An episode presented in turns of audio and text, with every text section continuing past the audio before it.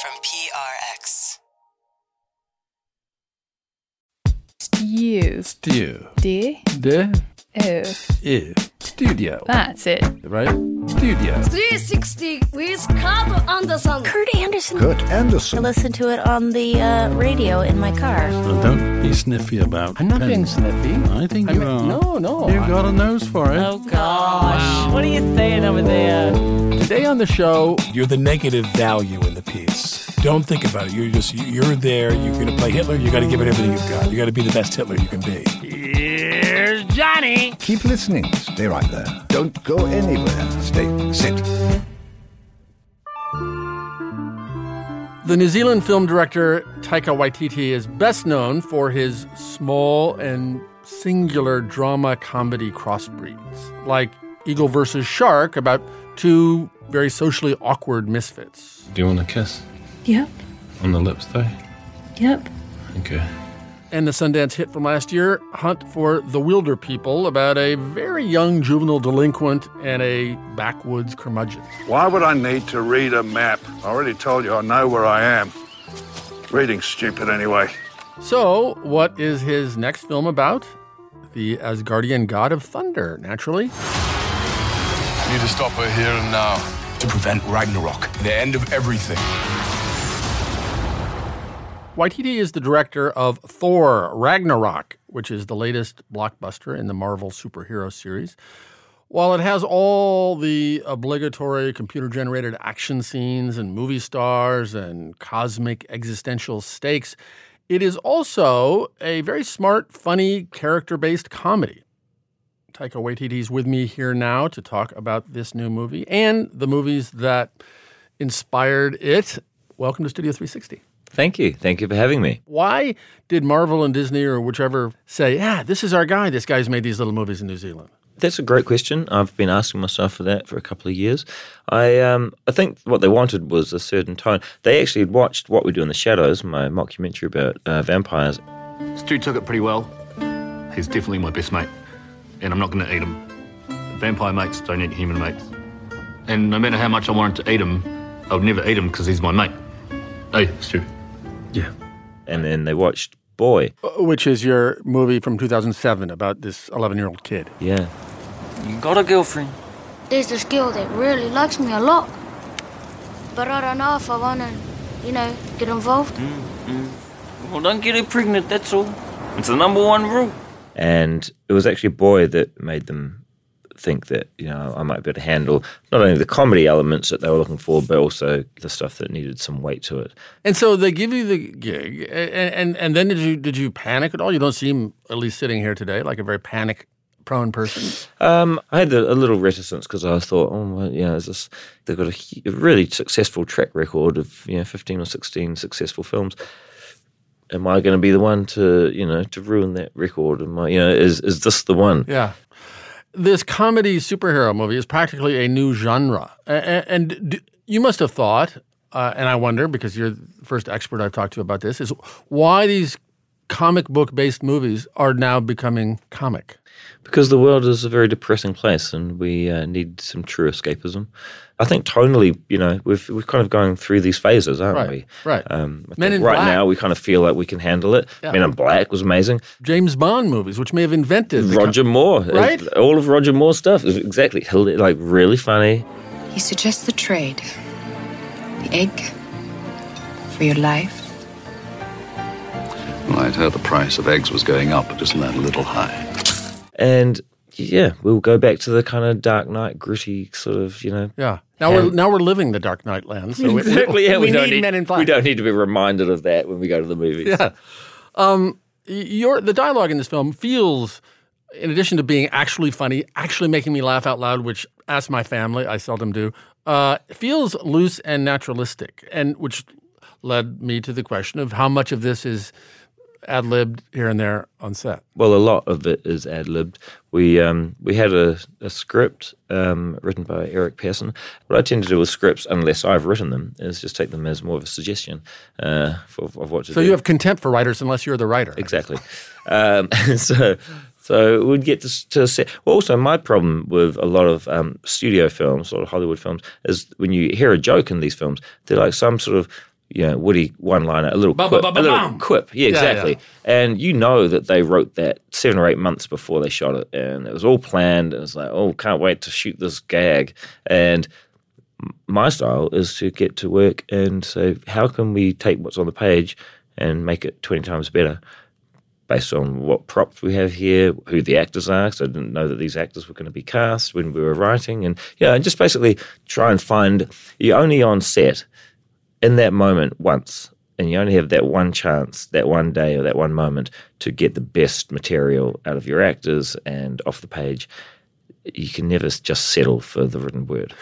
One of the best ad libs happens when when Thor is forced to engage in gladiatorial combat, and he finds out that his opponent uh, is is uh, the Hulk, his long lost friend. That was actually given to us, and it was offered up by a um, a Make a Wish kid who'd come to visit set, and you know, little ill little kid who was he was hanging out on set, and in between takes, you know, Chris would go go over and say hi to him and hang out. We were about to start a new take, and he said, "Hey, uh, the Hulk's about to smash through this this door. Why don't you say, um, yeah, we know each other. He's a friend from work." I give you your incredible.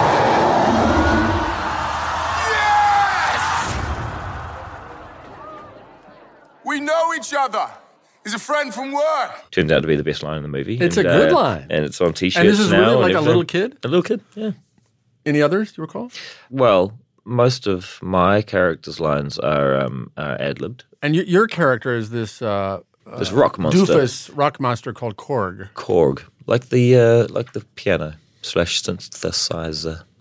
Korg. Um, here's a clip of Korg uh, with Thor, played by Chris Hemsworth. No, I really wish I had my hammer. Hammer?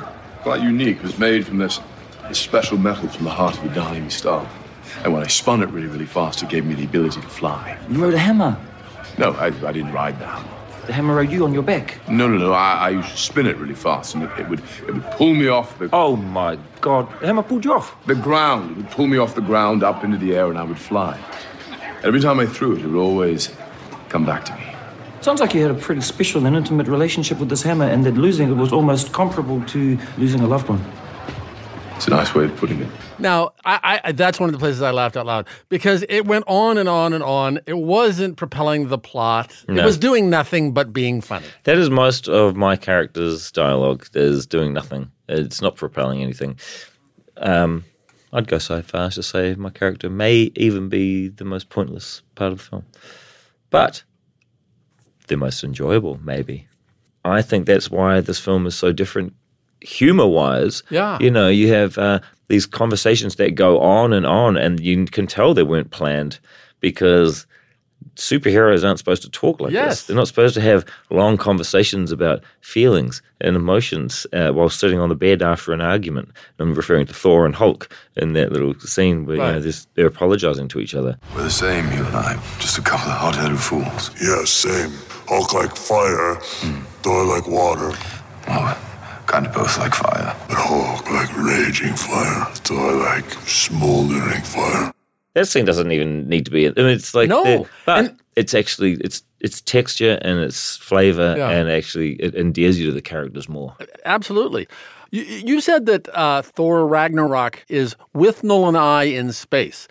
Uh, with Nolan I is this great 1987 British film uh, directed by Bruce Robinson. Explain for listeners what Withnail and I uh, was about. It's a film about two um, unemployed actors who are living in a, in a decrepit, rundown um, flat in London, and it's set in the '60s. And uh, they decide to to get out of London and, and go to a, um, a and go out to the country. And it's a brilliant piece of comedy that, for me, one of the ultimate buddy flicks, I guess, if yeah. you will. And here, here's a clip um, from it with Richard E. Grant playing Withnail and his buddy, only referred to as I, played by Paul McGann. We can't go on like this.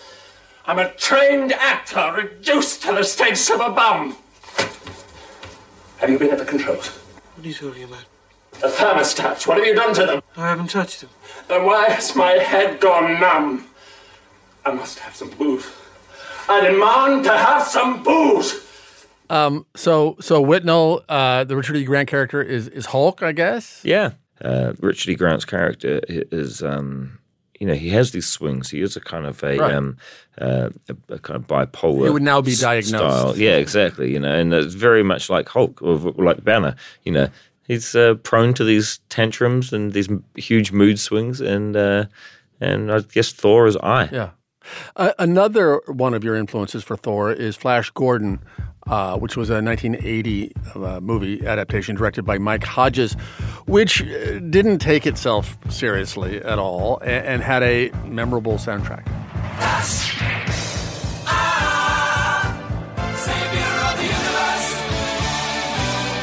I grew up with that and I loved that. That was uh, quite a funny, camp, and colourful, over the top film.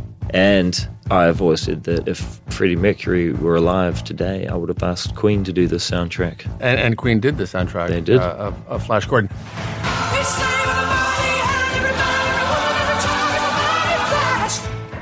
Your movie Thor has uh, very prominently one of the cheesiest Led Zeppelin songs uh, used to great effect. Uh, it's "Immigrant Song" from Led Zeppelin III, uh, released before you were born. They're all pretty cheesy. Let's be honest. Yes, You can't say one. You can't say the cheesiest. true. I guess that's You can't talk about Led Zeppelin without. Let me remind you, all of their songs are about the Hobbit and Vikings. yeah. The lyrics of that song, you know, we come from the land of the ice and snow.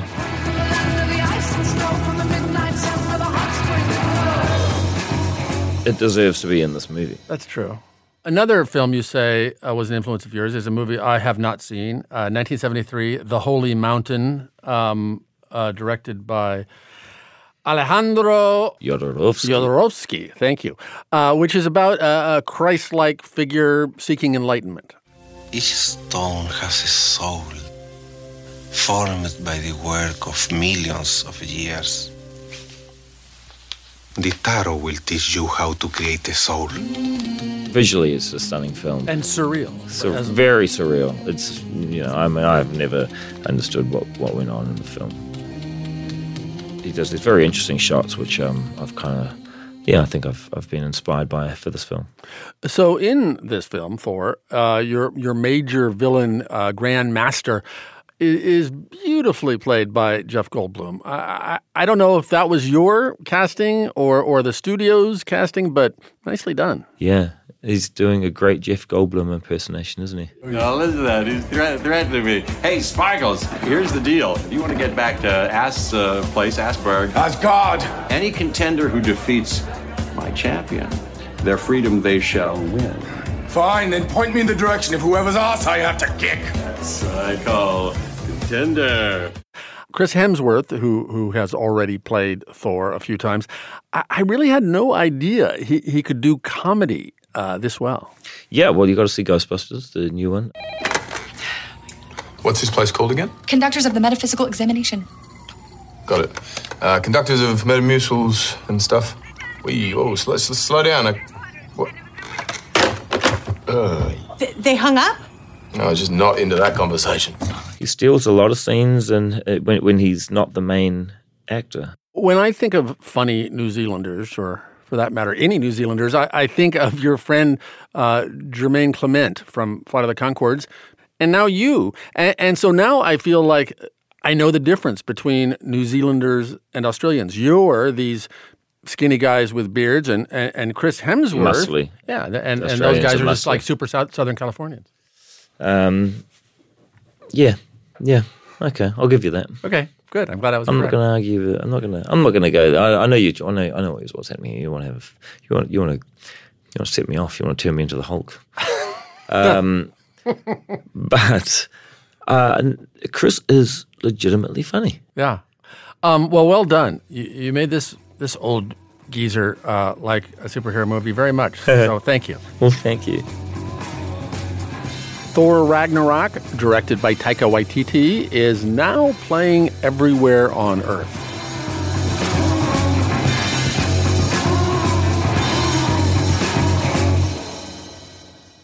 Coming up, why nobody cares what kind of kicks Emily Dickinson wore. Something that hip hop has been able to achieve that poetry has not quite is that hip hop is a totalizing culture. So hip hop is not only a musical practice, right, but it's a sartorial practice, it's a verbal practice. Poet Eve Ewing. She's next in Studio 360.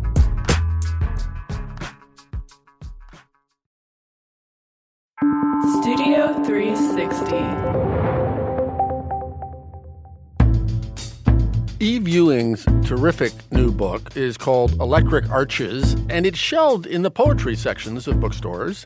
But like Eve Ewing, it's not easy to categorize. She is a poet, and the book contains lots of poems, but it also has illustrations by her and some short stories and pieces of shrewd social criticism. It's really a one of a kind feast of a book. Eve Ewing is also a Twitter star and earns her living as a sociologist at the University of Chicago. In other words, Eve Ewing, Renaissance person. I asked her to read some of her poems, including this one called Columbus Hospital, which is where she was born in Chicago 30 years ago and which no longer exists. Columbus Hospital. The first stone is the hardest, which is why they don't use hands anymore. Too much. The push of the granite on the pads of the fingers, too much like the push of a match on the side of the dollar store box when the phosphorus has all gone out of it, the tinder has all gone out of its heart, and the red is scratched with brown, such that you rub and scrape, but the fire never comes. It hurts too much, that fruitless scrape. So they don't use their hands anymore. No, the croaking chain does a man's job. Wrecking balls don't get arthritis or cry or show up on site with lunches that their wives made, bleary eyed, standing in worn housecoats in the darkness. The dynamite never says, But my uncle died here in this hospital, and I still smell the ammonia and see the misshapen pound cake while the tremor spreads and the walls come down. It's a depressing ass poem. Sorry, guys. It's no. And I was just going to say, in, in my opinion, which should not be regarded as expert on poetry, you're a really good poet. Thank you. I truly appreciate that. I truly appreciate that. Uh, that's, that's what I feel. This book, uh, and obviously you, uh, it- but this book is so grounded in Chicago with these references to these specific streets, intersections, uh, stores. Because why? Well, uh, because that's where I'm from. I think that uh, part of the human condition is that I think we're attracted to specificity of narrative because we're able to fill in our own story, right? So, like, a lot of my favorite writers and authors and musicians are talking about places where I've never lived, in some cases, places where I've never even been, right? Um, but there's something so magical about um, somebody's ability to accurately describe a place and a set of people. And that's something I've always been inspired by and something I'm striving for here. And I have a poem in the book called Fullerton Avenue. And 99% of the people who read the book like don't know where that is and have never been there and i think that they can still get a lot out of the poem um, but then there's that 1% of people that are like you know i know the laundromat that you're talking about and that's great for them as well um, so i hope it kind of operates on different valences So uh, that poem was grounded in reality, very much so. But others uh, in the book are more fantastical and almost sci-fi. Do you have influences in those genres? Um, I used to watch a lot of uh, Twilight Zone as a kid. Good for you. Uh, yeah, I'm a big, huge fan of the Twilight Zone. I'm a big fan of like Star Trek: The Next Generation um, and Star Wars, which sort of, I guess, straddles a line between sci-fi and um, fantasy.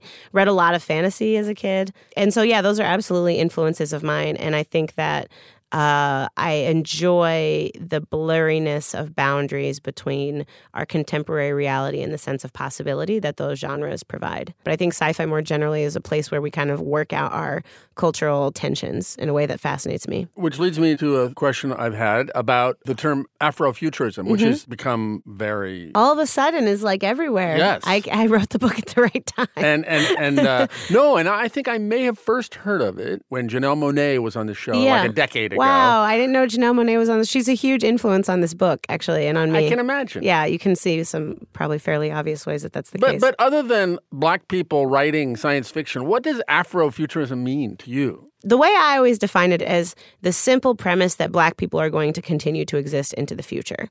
And then once you take that basic premise, you can work through all the implications of how and why and what that means. And it's a premise that, on the one hand, um, it, the, the simplicity is deceptive because uh, when you are from a diasporic people who um, have at every different stage in history, especially throughout American history, face the the essential threat of annihilation, then the premise that you continue to exist is actually kind of radical. Um, it's also radical in the context of a science fiction culture in which Black people often are completely absent. People of color often are completely absent.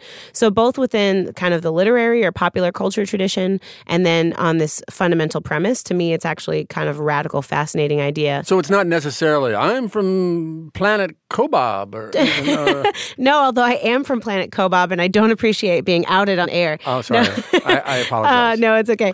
The pop singer uh, Janelle Monáe, how how do she and her fictional alter ego uh, fit into this? So Cindy Mayweather, Janelle Monáe's character, is a great example of this, right? Cindy Mayweather is this character who is an android who has these kind of messianic um, legacy or destiny, right? And the ways in which robots and cyborgs and androids are treated in this fictional universe that she's created in many ways mirrors the ways in which black people are treated in the contemporary moment, right? In the same way that like the X-Men have for generations been using the idea of a mutant as sort of like a, a stand-in for for racism, right? So there's this like bias and bigotry Huh. and fear, xenophobia against mutants. Um, and then you have people like Sun Ra who say, like, no, I'm actually from a different planet. And part of what I'm looking for as a black person is a chance to escape in oppression, which is then located not only in this country, but actually in the Right, entire condition of being on Earth. And I'm trying to get back to my homeland, right? So I think that if you take that simple premise, it allows you to um, play out the ramifications in all of these different ways that fascinate me. Um, will you read another poem now? Sure. Uh, what I mean when I say I'm sharpening my oyster. Oh, sure. I love that poem. Um, so this poem is inspired by a quotation from Zora Neale Hurston, um, the great Harlem Renaissance writer, who said, "No, I do not weep at the world. I am too busy sharpening my oyster knife." This poem is called "What I Mean When I Say I'm Sharpening My Oyster Knife." I mean, I'm here to eat up all the ocean you thought was yours. I mean, I brought my own quarter of a lemon, tart and full of seeds. I mean, I'm a tart. I'm a bad seed. I'm a red handled thing, and if you move your eyes from me, I'll cut the tender place where your fingers meet.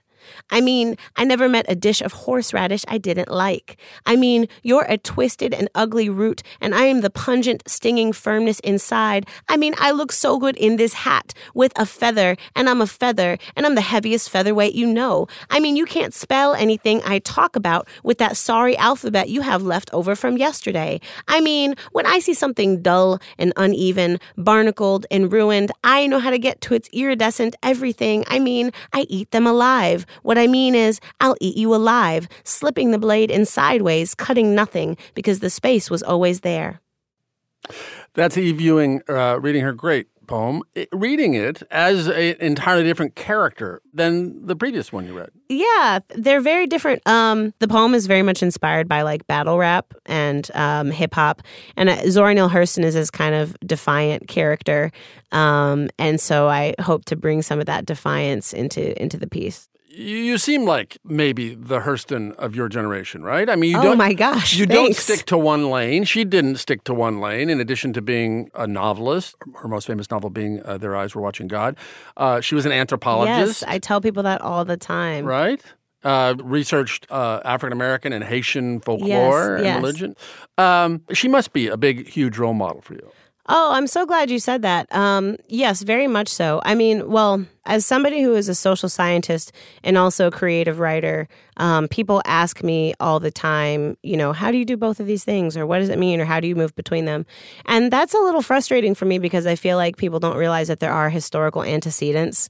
Um, Hurston is an example that I often give. So is Du Bois. W.E.B. Du Bois is another example that I often give. He was a sociologist. He was a sociologist. He made visual art. He wrote novels. He was a Started the. NAACP. Yeah, he did. He did all of the things. Um, And so I think that it is so much less necessary than people assume to draw these strict boundaries around your own work. And it just seems so artificial. Well, and 200 years ago, it wasn't nearly as true. No, and you know, I say that all the time when like people are talking about like, oh, well, are you a spoken word poet or are you a literary poet? I'm like, well, was Homer a spoken word poet or was he, you know, what is what do those things even mean? Um, but yeah, Zora Neale Hurston is a huge, um, a huge influence on me in that regard. You mentioned uh, that that poem was also inspired by hip hop. Have the last couple of generations of battle rap and hip hop and spoken word softened up the ground for people's ability to get poetry, do you think? I think that for some people, that like a familiarity with hip hop and with um, the verbal necessities of hip hop can provide an entryway into other conversations about poetry. It's a gateway form. I think so. I think so. But like any gateway, you kind of have to walk through, right? So I'll give you an example. Like a generation ago, um, a lot of folks in hip hop were drawing very, very heavily from jazz music, right? In a way that I think now a lot of my contemporaries are drawing very heavily from funk music. Um, but it's not like everybody who listened to Mos Def then went on to become like a hardcore jazz fan, right? But I'm sure some people did. So I think that like um, I think that all of these art forms have very fluid relationships across the cultural landscape, and the choice is there for people as to how they may or may not use one to sort of slide into the other. Uh, and I'm not really mad at it either way. I think that there are people who um, that was a very diplomatic way of saying poetry is superior to hip hop. Not at all. Quite the contrary. I mean, the idea of being able to establish a hierarchy is a little bit countervalent to the whole notion Yeah, of yeah. art. Yeah. Like it's sort of like if you ask, you know, what's more fun, riding a bicycle or baking a cake? I mean, they're just in totally different Sure. universes. Of course, that uh, those analogies don't quite work because I don't think hip hop and poetry are in totally different universes. I think that they draw on similar vocabularies, and I, of course, don't just mean word vocabularies, but vocabularies of the body, vocabularies of verse and meter and rhyme and, and each can achieve things that the other simply can't. And Absolutely. Then, and then one can make the decision like, well, the achievement here is simply superior to the maximum achievement here. You, those are not well, invalid. I, think, I mean, Chance the Rapper is, you know, one of the most important and influential people in hip hop right now. And he was reared in the same poetry culture that I was, you know. You are such a Chicago partisan. It's true. I can't I can't help myself. But I also think something that hip hop has been able to achieve that poetry has not quite, although I could see it going in this direction, is that hip hop is a totalizing culture. So hip hop is not only a musical practice, right, but it's a sartorial practice, it's a verbal practice. Branding practice. It's all, all of the above, right? Um, Imagine and- if poetry were that. That would be terrifying. I yeah, I don't even it's hard for me to even conceptualize what that would look like, but I, I don't think it's impossible actually. Um, you are also a, a Twitterific a person. Thanks. And in fact, uh, before I saw this book, I was aware of you on Twitter uh, and your nom de Twitter, Wikipedia Brown. Thanks, yeah. Um, Not my real name. So, do you see it as a, a a writing venue for throwaway things, as a distraction like smoking cigarettes used to be, as a place to get news? What what what is it for you mainly? Um, for me, it serves a lot of purposes. One is that I I am a big believer in concision, and I'm not someone who necessarily um, tends toward concision naturally. I'm kind of a overly verbose person, so I think it's actually a really great tool to push oneself to argue things really succinctly. Um, I really appreciate that. Another thing for me, Twitter is very much still a social network. It allows me to engage with um, people that have very niche interests. I always used to explain to people that um, social networks on Facebook are proximal in real life but heterogeneous and social networks on Twitter are distant in real life but homogenous. Well so, said, sociologist. Thank you, thank you. Uh, yeah, I should put that in a paper or something. So you know, on Facebook, you have like the people you went to high school with, and that guy you met that one time at that cocktail party that you sort of had a conversation with, Or people who you just want to buy your book who are total strangers. and they have all these different um, opinions and ideas, and you can have a conversation on one level with those folks, right? And on Twitter, you might be talking to people that you you have never met in person and will never meet. But the conversation you can have with them um, can drill down much deeper because um, it's a much more homogenous conversation, right? So, um, you know, Because it's entirely opt in. You you craft this silo. your yeah. you and and I think that people often talk about that in terms of like political ideologies and the implications of that. But I think about it for me the way it's most relevant is um, in terms of uh, like pop culture. And so you know I could go on Facebook and be like, okay, you know, has anyone seen the latest Star Wars trailer? Um, and I can go on Twitter and have that same conversation, and it's a whole bunch of like black nerds that are roughly the same age as me from all over the country or all over the world arguing about what it means to have a black stormtrooper, right? And um, that is so delicious and delightful for me that I just really enjoy it. So black Twitter is a thing. Obviously, there are many black Twitters because Yeah. your your nerd version is Yeah, different than somebody Twitter. else's. I think Black Twitter is a thing. My my good friend Vann Newkirk, um, who I met on Twitter, and now he's a staff writer for the Atlantic. Um, but anyway, Vann has made the argument for a while that Black Twitter is Twitter, um, and I think that that increasingly has become the case. Meaning, meaning that. Um, in the same ways that African American people in this country have become drivers of popular culture in so many other arenas, in ways that are often sometimes made visible, like with, for example, hip hop and sports, and other times kind of erased, like, for example, rock and roll music, um, that the most influential people who are driving the most interesting conversations on Twitter that are most visible are Black people. Hmm. Um, and that trends and memes and conversations and shifts and politics are sort of driven by that group of people. Um, I'd like to see the scholarship on that. I'm not sure I buy that. Well, I think that it depends on what you mean in terms of like people who are relatively few in number who have a very outsized influence on a conversation. Punching above weight, I Yeah. will definitely accept. e viewing, I could talk to you all day. This has been a pleasure. Thank, Thank you very, you. very much. Thank you so much for having me. I appreciate it. Electric Arches, your book, is out now and available everywhere. Everywhere.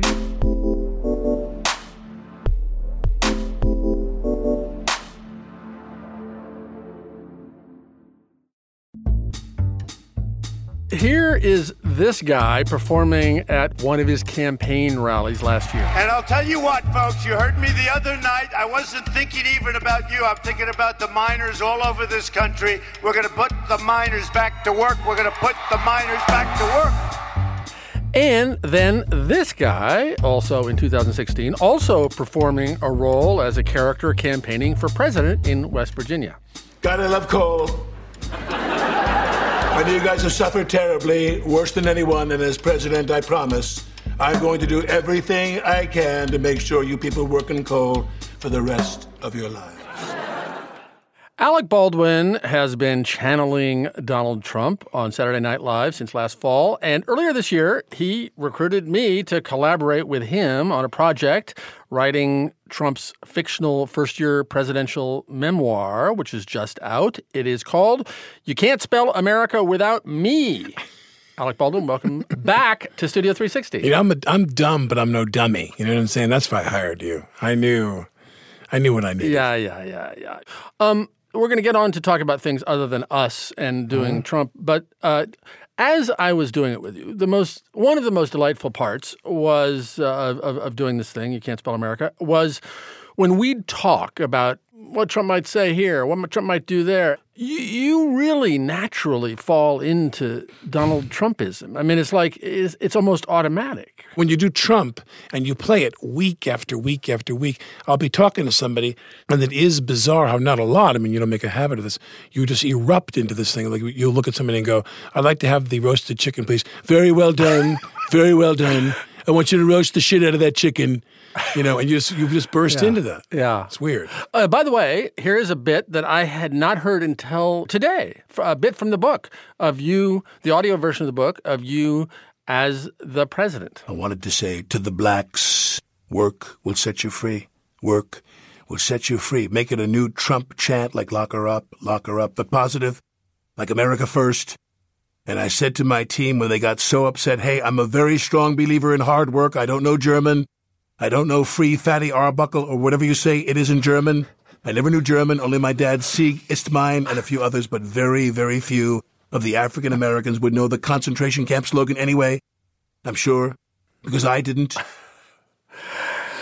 Alec, Ba- Alec Baldwin as President Trump in the audio version of our book. Free Fatty Arbuckle. Um, it, it, it also struck me thinking about you doing Trump that while you have done all kinds of characters uh, in film and on TV and stage, some of the greatest and most memorable are these jerks Yeah. you've done. right? Villains. Villains uh, of this very American male kind. It's almost like you were preparing for this, uh, Right, this your lead up- destiny as a lead up. the president. Yeah. Yeah.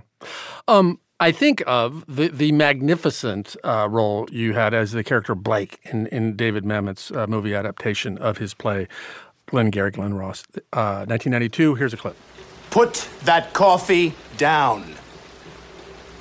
Coffee's for closers only. you think I'm fucking with you? I am not fucking with you. I'm here from downtown.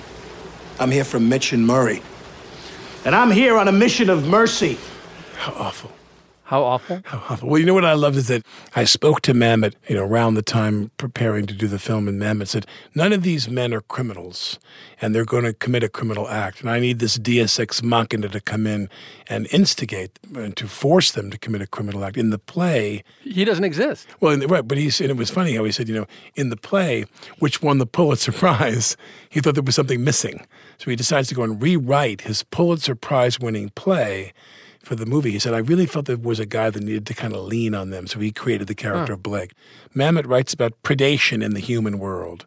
I mean, this is predation. You see in in in uh, Glengarry, and you see in Oleanna, and you see the way people behave that are the real tough dramas. It's it's ugly. You, you played a fabulous jerk boss for seven years on television. Uh, The NBC executive Jack Donaghy on 30 Rock. Here is a clip from early in the show, early in his relationship with Liz Lemon, Tina Fey's character.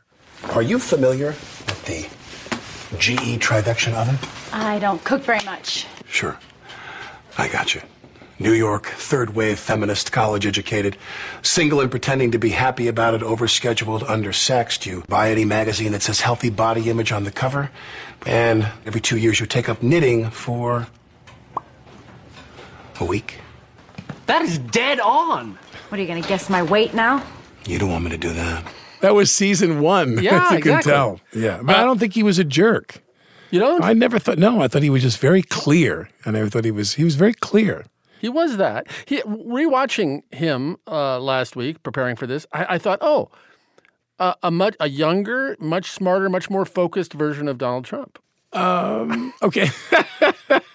You know, I, I mean, don't think so. Oh, I don't yo, think- you but like- you- you but I'm glad you think you so. I'm glad Ja- it triggered you- some. You love Jack, I guess. I, I love Jack. Well, I think that Trump is malicious. I don't think Jack was malicious. Jack, Well- was- and whenever the malice crept into the script, we took it out of it. Trump is in a drama. Uh, Jack was in a comedy. okay. Um, I learned something today. There you go. Uh, then and now you have incarnated a new jerky uh, boss uh, in your franchise as a baby, boss baby. Here is Boss a baby. here's a clip. Oh no. Yeah, yeah. I know what you're thinking. Look how helpless he is. Can't even change his own diaper. Well, can't or won't. Diapers are all about power dynamics. I poop, they wipe, bam! I'm the boss. Um, that movie made five hundred million dollars worldwide. I'll have you know. Really? Yeah, I mean it's at another so what, level. you get 100, 200 of that? I can about yeah, about 175 of it. I mean, it's at another level from Trump and Donaghy Yeah. and all that stuff. Yeah, that Um, was huge. Uh, ooh, you said it in the normal Alec, almost in the normal Alec Almost. Baldwin voice.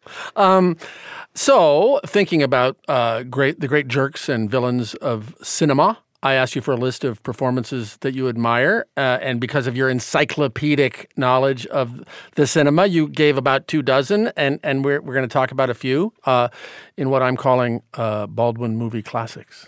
Uh, it'll be a franchise for us. Uh, Louise Fletcher as Nurse Ratched in One Flew Over the Cuckoo's Nest. Here's to remind our listeners. Thank you. Excuse me, miss. Do you think it might be possible to turn that music down so maybe a couple of the boys could talk? That music is for everyone, Mr. McMurphy. Yeah, I know, but you think we might ease it down a little bit so maybe the boys didn't have to shout? Huh? What you probably don't realize is that we have a lot of old men on this ward who couldn't hear the music if we turned it lower. That music is all they have. with Jack Nicholson, of course, as McMurphy. Uh, uh, and there, I love the Louise Fletcher as Ratched because she's being nice. Yeah, I, I try to think of women as villains when we talked about this, and that Louise Fletcher character. Oh my God, it's maddening what she does to him. Yeah. Uh, and I met her subsequently. She's a lovely person. Yeah. And it was, but, it, but it was a little like, are you going to scare me? You know, when I met her in Hawaii. I know it's like it's it's like Ted Levine, the actor that played Buffalo Bill in uh, Silence of the Lambs. It rubs the lotion on its skin, or else it gets the hose again. I'd seen Silence of the Lambs. I think I was in my hotel, and I watched it a couple of nights in a row on the hotel pay per view. And I, mean, I was just so flooded with the images from that movie. Then I went to work shooting the movie Prelude to a Kiss. Uh, in Chicago with Meg Ryan and the local Chicago makeup artist. Her husband came to work one day to visit her, and it was Ted Levine, the actor that played.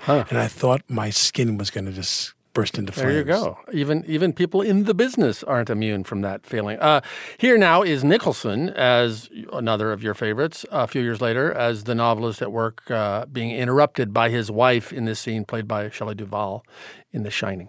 Wendy, let me explain something to you. Whenever you come in here and interrupt me, you're breaking my concentration. You're distracting me. And it will then take me time to get back to where I was. Understand? Yeah? Fine. And we're gonna make a new rule. Whenever I'm in here, you hear me typing.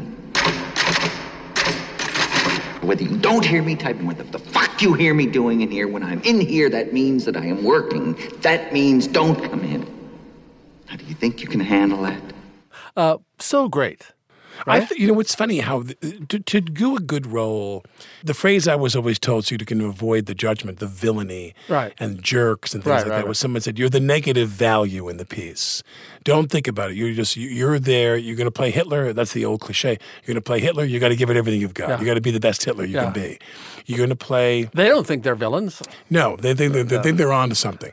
So movies I've played, I thought, well, you want the audience to be excited when that guy expires, when the, the hero or heroine dispenses with them, and just for the satisfaction of the audience. I mean, no one was more. I'm not going to say mustache twirling, but no one was was fuller in their villainy. No one was more soaring in their kind of uh, villainy than Nicholson in that movie. He Well, the last 15 minutes, Oh especially. yeah. but even up to them, even Yeah, when yeah, he's yeah, warming yeah, up yeah, to yeah. it, yeah, that that movie just to me is a work of art. I love that movie. Uh, another one you named, and I wouldn't have thought of this because, of course, you think of Gregory Peck as Atticus Finch. Uh, to Kill a Mockingbird, the actor James Anderson is Bob Ewell. Here he Yeah, is. yeah. Here we go. Mr. Ewell? Captain, I, I'm real sorry they picked you to defend that nigger that raped my Mayella. I don't know why I didn't kill him myself instead of going to the sheriff. Well, it saved you and the sheriff and the taxpayers lots of trouble. Excuse me, Mr. Ewell, I'm very busy. Hey, Captain, uh, somebody told me just now that uh, they thought that you believed Tom Robinson's story again, Iron. Again, Iron. You know what I said? I said you wrong, man. You dead wrong. Miss Finch ain't taking this story against Iron. Well, they was wrong, wasn't it? I've been appointed to defend Tom Robinson. Now that he's been charged, that's what I intend to do. You've taken his You'll excuse me, Mr. Ewell. What kind of a man are you? What kind of man are you? You got children of your own. You got chillin' a yon, he says. And you were you were reciting it, that, which is uh, a beautiful thing to watch. Uh, and I loved how uh, the, in the writing, I guess it was in the writing, he said, Captain. Hey, Captain. Captain. Yeah, again on. He said, You're going to take the word of it. You're going to take Tom Robinson again on. He says, That guy, he died early. He was only 48 years old, I believe. He was a very young guy. And, and but but he gives one of the greatest performances. I mean, to, there's so many great performances, obviously, in this film. Mary Badham and Duvall, who doesn't even have a line, and he just crushes you with his acting as Boo Radley, his film debut, Duvall's film debut. But uh, uh, this character of, uh, of, uh, of Bob Ewell is just one of the worst characters, the most despicable characters. And he does it so realistically. There's nothing, I mean, that you really think that guy is that guy. He doesn't back off from it at all. It's ama- it's thrilling. Yeah. We can end on a cheer, more cheerful note. The, uh, this is from the producers, your suggestion of the wonderful Zero Mostel. as Bialystok. Here he is near the beginning of the film, uh, asking Gene Wilder, as his accountant Bloom, to save him from his uh, malfeasance. Mr. Bialystok, I've discovered a serious error here in the accounts of your last play. Well, what? Well, according to the backers list, you raised $60,000. But the play that you produced only cost $58,000. That's $2,000 unaccounted for. I went to a Turkish bath. Who cares? The play was a flop. what difference does it make? What difference does it make? That's fraud. If they found out, you could go to prison. Who's going to find out it's only $2,000? Bloom, do me a favor. Move a few decimal points around. You can do it. You're an accountant. You're in a noble profession. The word count is part of your title. That's cheating. It's not cheating. It's charity. Bloom, look at me. Look at me, Bloom. Bloom, I'm drowning. Other men sail through life. Bialystok has struck a reef. Bloom, I'm going under. I'm being sung by a society that demands success when all I can offer is failure. Bloom. Bloom. I'm reaching out to you. Don't send me to prison. Like uh, Jack, he, he's a lo- he's a lovable reprobate. Lovable, lovable. right? With no one more lovable than him. But, but are we going to do honorable mention of all the other ones? We're not going Sure, to do go them. ahead. I just want to mention mentions. James Mason and the verdict. You're not paid to do your best. You're paid to win. One of the great that great Against scene- Paul Newman. against Paul Newman. That scene where he puts the check in um, Charlotte Rampling's pocketbook. He pays her these legal fees that pay for my whiskey. He says, my darling. Uh, Jack Palance and Shane. Stonewall Jackson was trash himself. Him, Lee, and all the rest of them rebs. You too. The ending. Oh man. As the horrible guy who comes to town and Yeah, when he kills Elisha Cook, we're going to come back to For Elisha being Cook. a dirty rat. When he says, he says, yeah, he says, yo, you Reb, Jackson Lee, they're trash. You trash too. He says, blows him away. Jack Palance, great, great. Lee Ermey in Full Metal Jacket, the guy that was the drill sergeant. What is your major malfunction, numbnuts? Uh, wonderful performance. Uh, Lee J. Cobb in on the waterfront. Lee J. Cobb As the on union waterfront boss. As the union boss. We got the fattest piers and the fattest harbor in the world. Everything moves in and out. We take our cut. He's like, you know, uh, just a lesson in acting. Because a guy that rides the perfect blend of like the kind of forceful and the brutish and the charming and the kind of black sapping Paul he is. Otto Preminger in uh, Stalag 17. Well, there'll be two SS men here tomorrow to take you to Berlin. he's a full scale Nazi He's a- commandant. yeah, exactly. I think, yeah, I think he really did have a lot of wiggle room there. You know what I mean? Ah, to kind of don't sweeten it think up of him little as bad. Don't think, yeah, he's the, Negative he's- space. He's the greatest Nazi commandant, the most charming, uh, and, of, and of course Elisha Cook in uh, um, in Maltese Falcon. I love Elisha Cook. Keep on riding me. They're going to be picking iron out of your liver. My favorite line Bogarts is when he disarms him. You know, like he pulls his coat. he was the over his bad guy and kills an old lady. and He's does, the henchman, yeah. And then Bogart takes the gun away from him. Bogart says, "My favorite line goes, that's going to get you in real good with your boss." He says. Come on, this will put you in solid with your boss. Um, you are a connoisseur of this. I Uh, love those kinds of movies. yeah. That's why I do a lot of my stuff on TCM. Alec, thank you. Hey, listen, I want everybody to know you did a great job on the book. You're going to get a lot of great response for that. It's funny. Uh, uh, and there are dozens of, of hilarious pictures of you as our president in various realistic looking uh, There's a few- presidential there's a few good ones. spaces. Uh, you Can't Spell America Without Me, it's called. The really tremendous inside story of my fantastic first year as President Donald J. Trump. It's out. Uh, it's been a pleasure doing that and talking to you here today. And we got other plans up our sleeve too, don't we? Eh, we'll see. Yeah, we'll see. Right after Alec Baldwin left the studio, he called me uh, in a dither because he'd forgotten one of his favorite cinematic villains of all time and wanted to make sure I said it. That is Robert Newton, especially for his performance as Bill Sikes in Oliver Twist, David Lean's 1948 version. Ill treating the boys again, eh? You avaricious old fence. And that's it for this week's episode. Studio 360 is a production of PRI, Public Radio International, in association with Slate.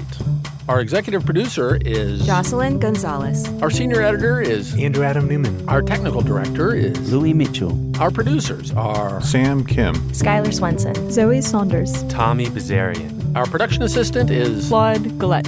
And I am Kurt Andersen. Thanks very much for listening. Donaghy or Donaghy? Donaghy. Donaghy, right? Donaghy. Ghee. Oh, like the Indian clarified butter. Ghee. Is it? PRI, Public Radio International. 80 years later, a song about the roaring 20s seems absolutely relevant. You better accept the fact that anything's going to go because that's what America's about. You might as well enjoy the ride. Anything goes. That's our next American icon in Studio 360 from Public Radio International in association with Slate. Anything goes. Good offers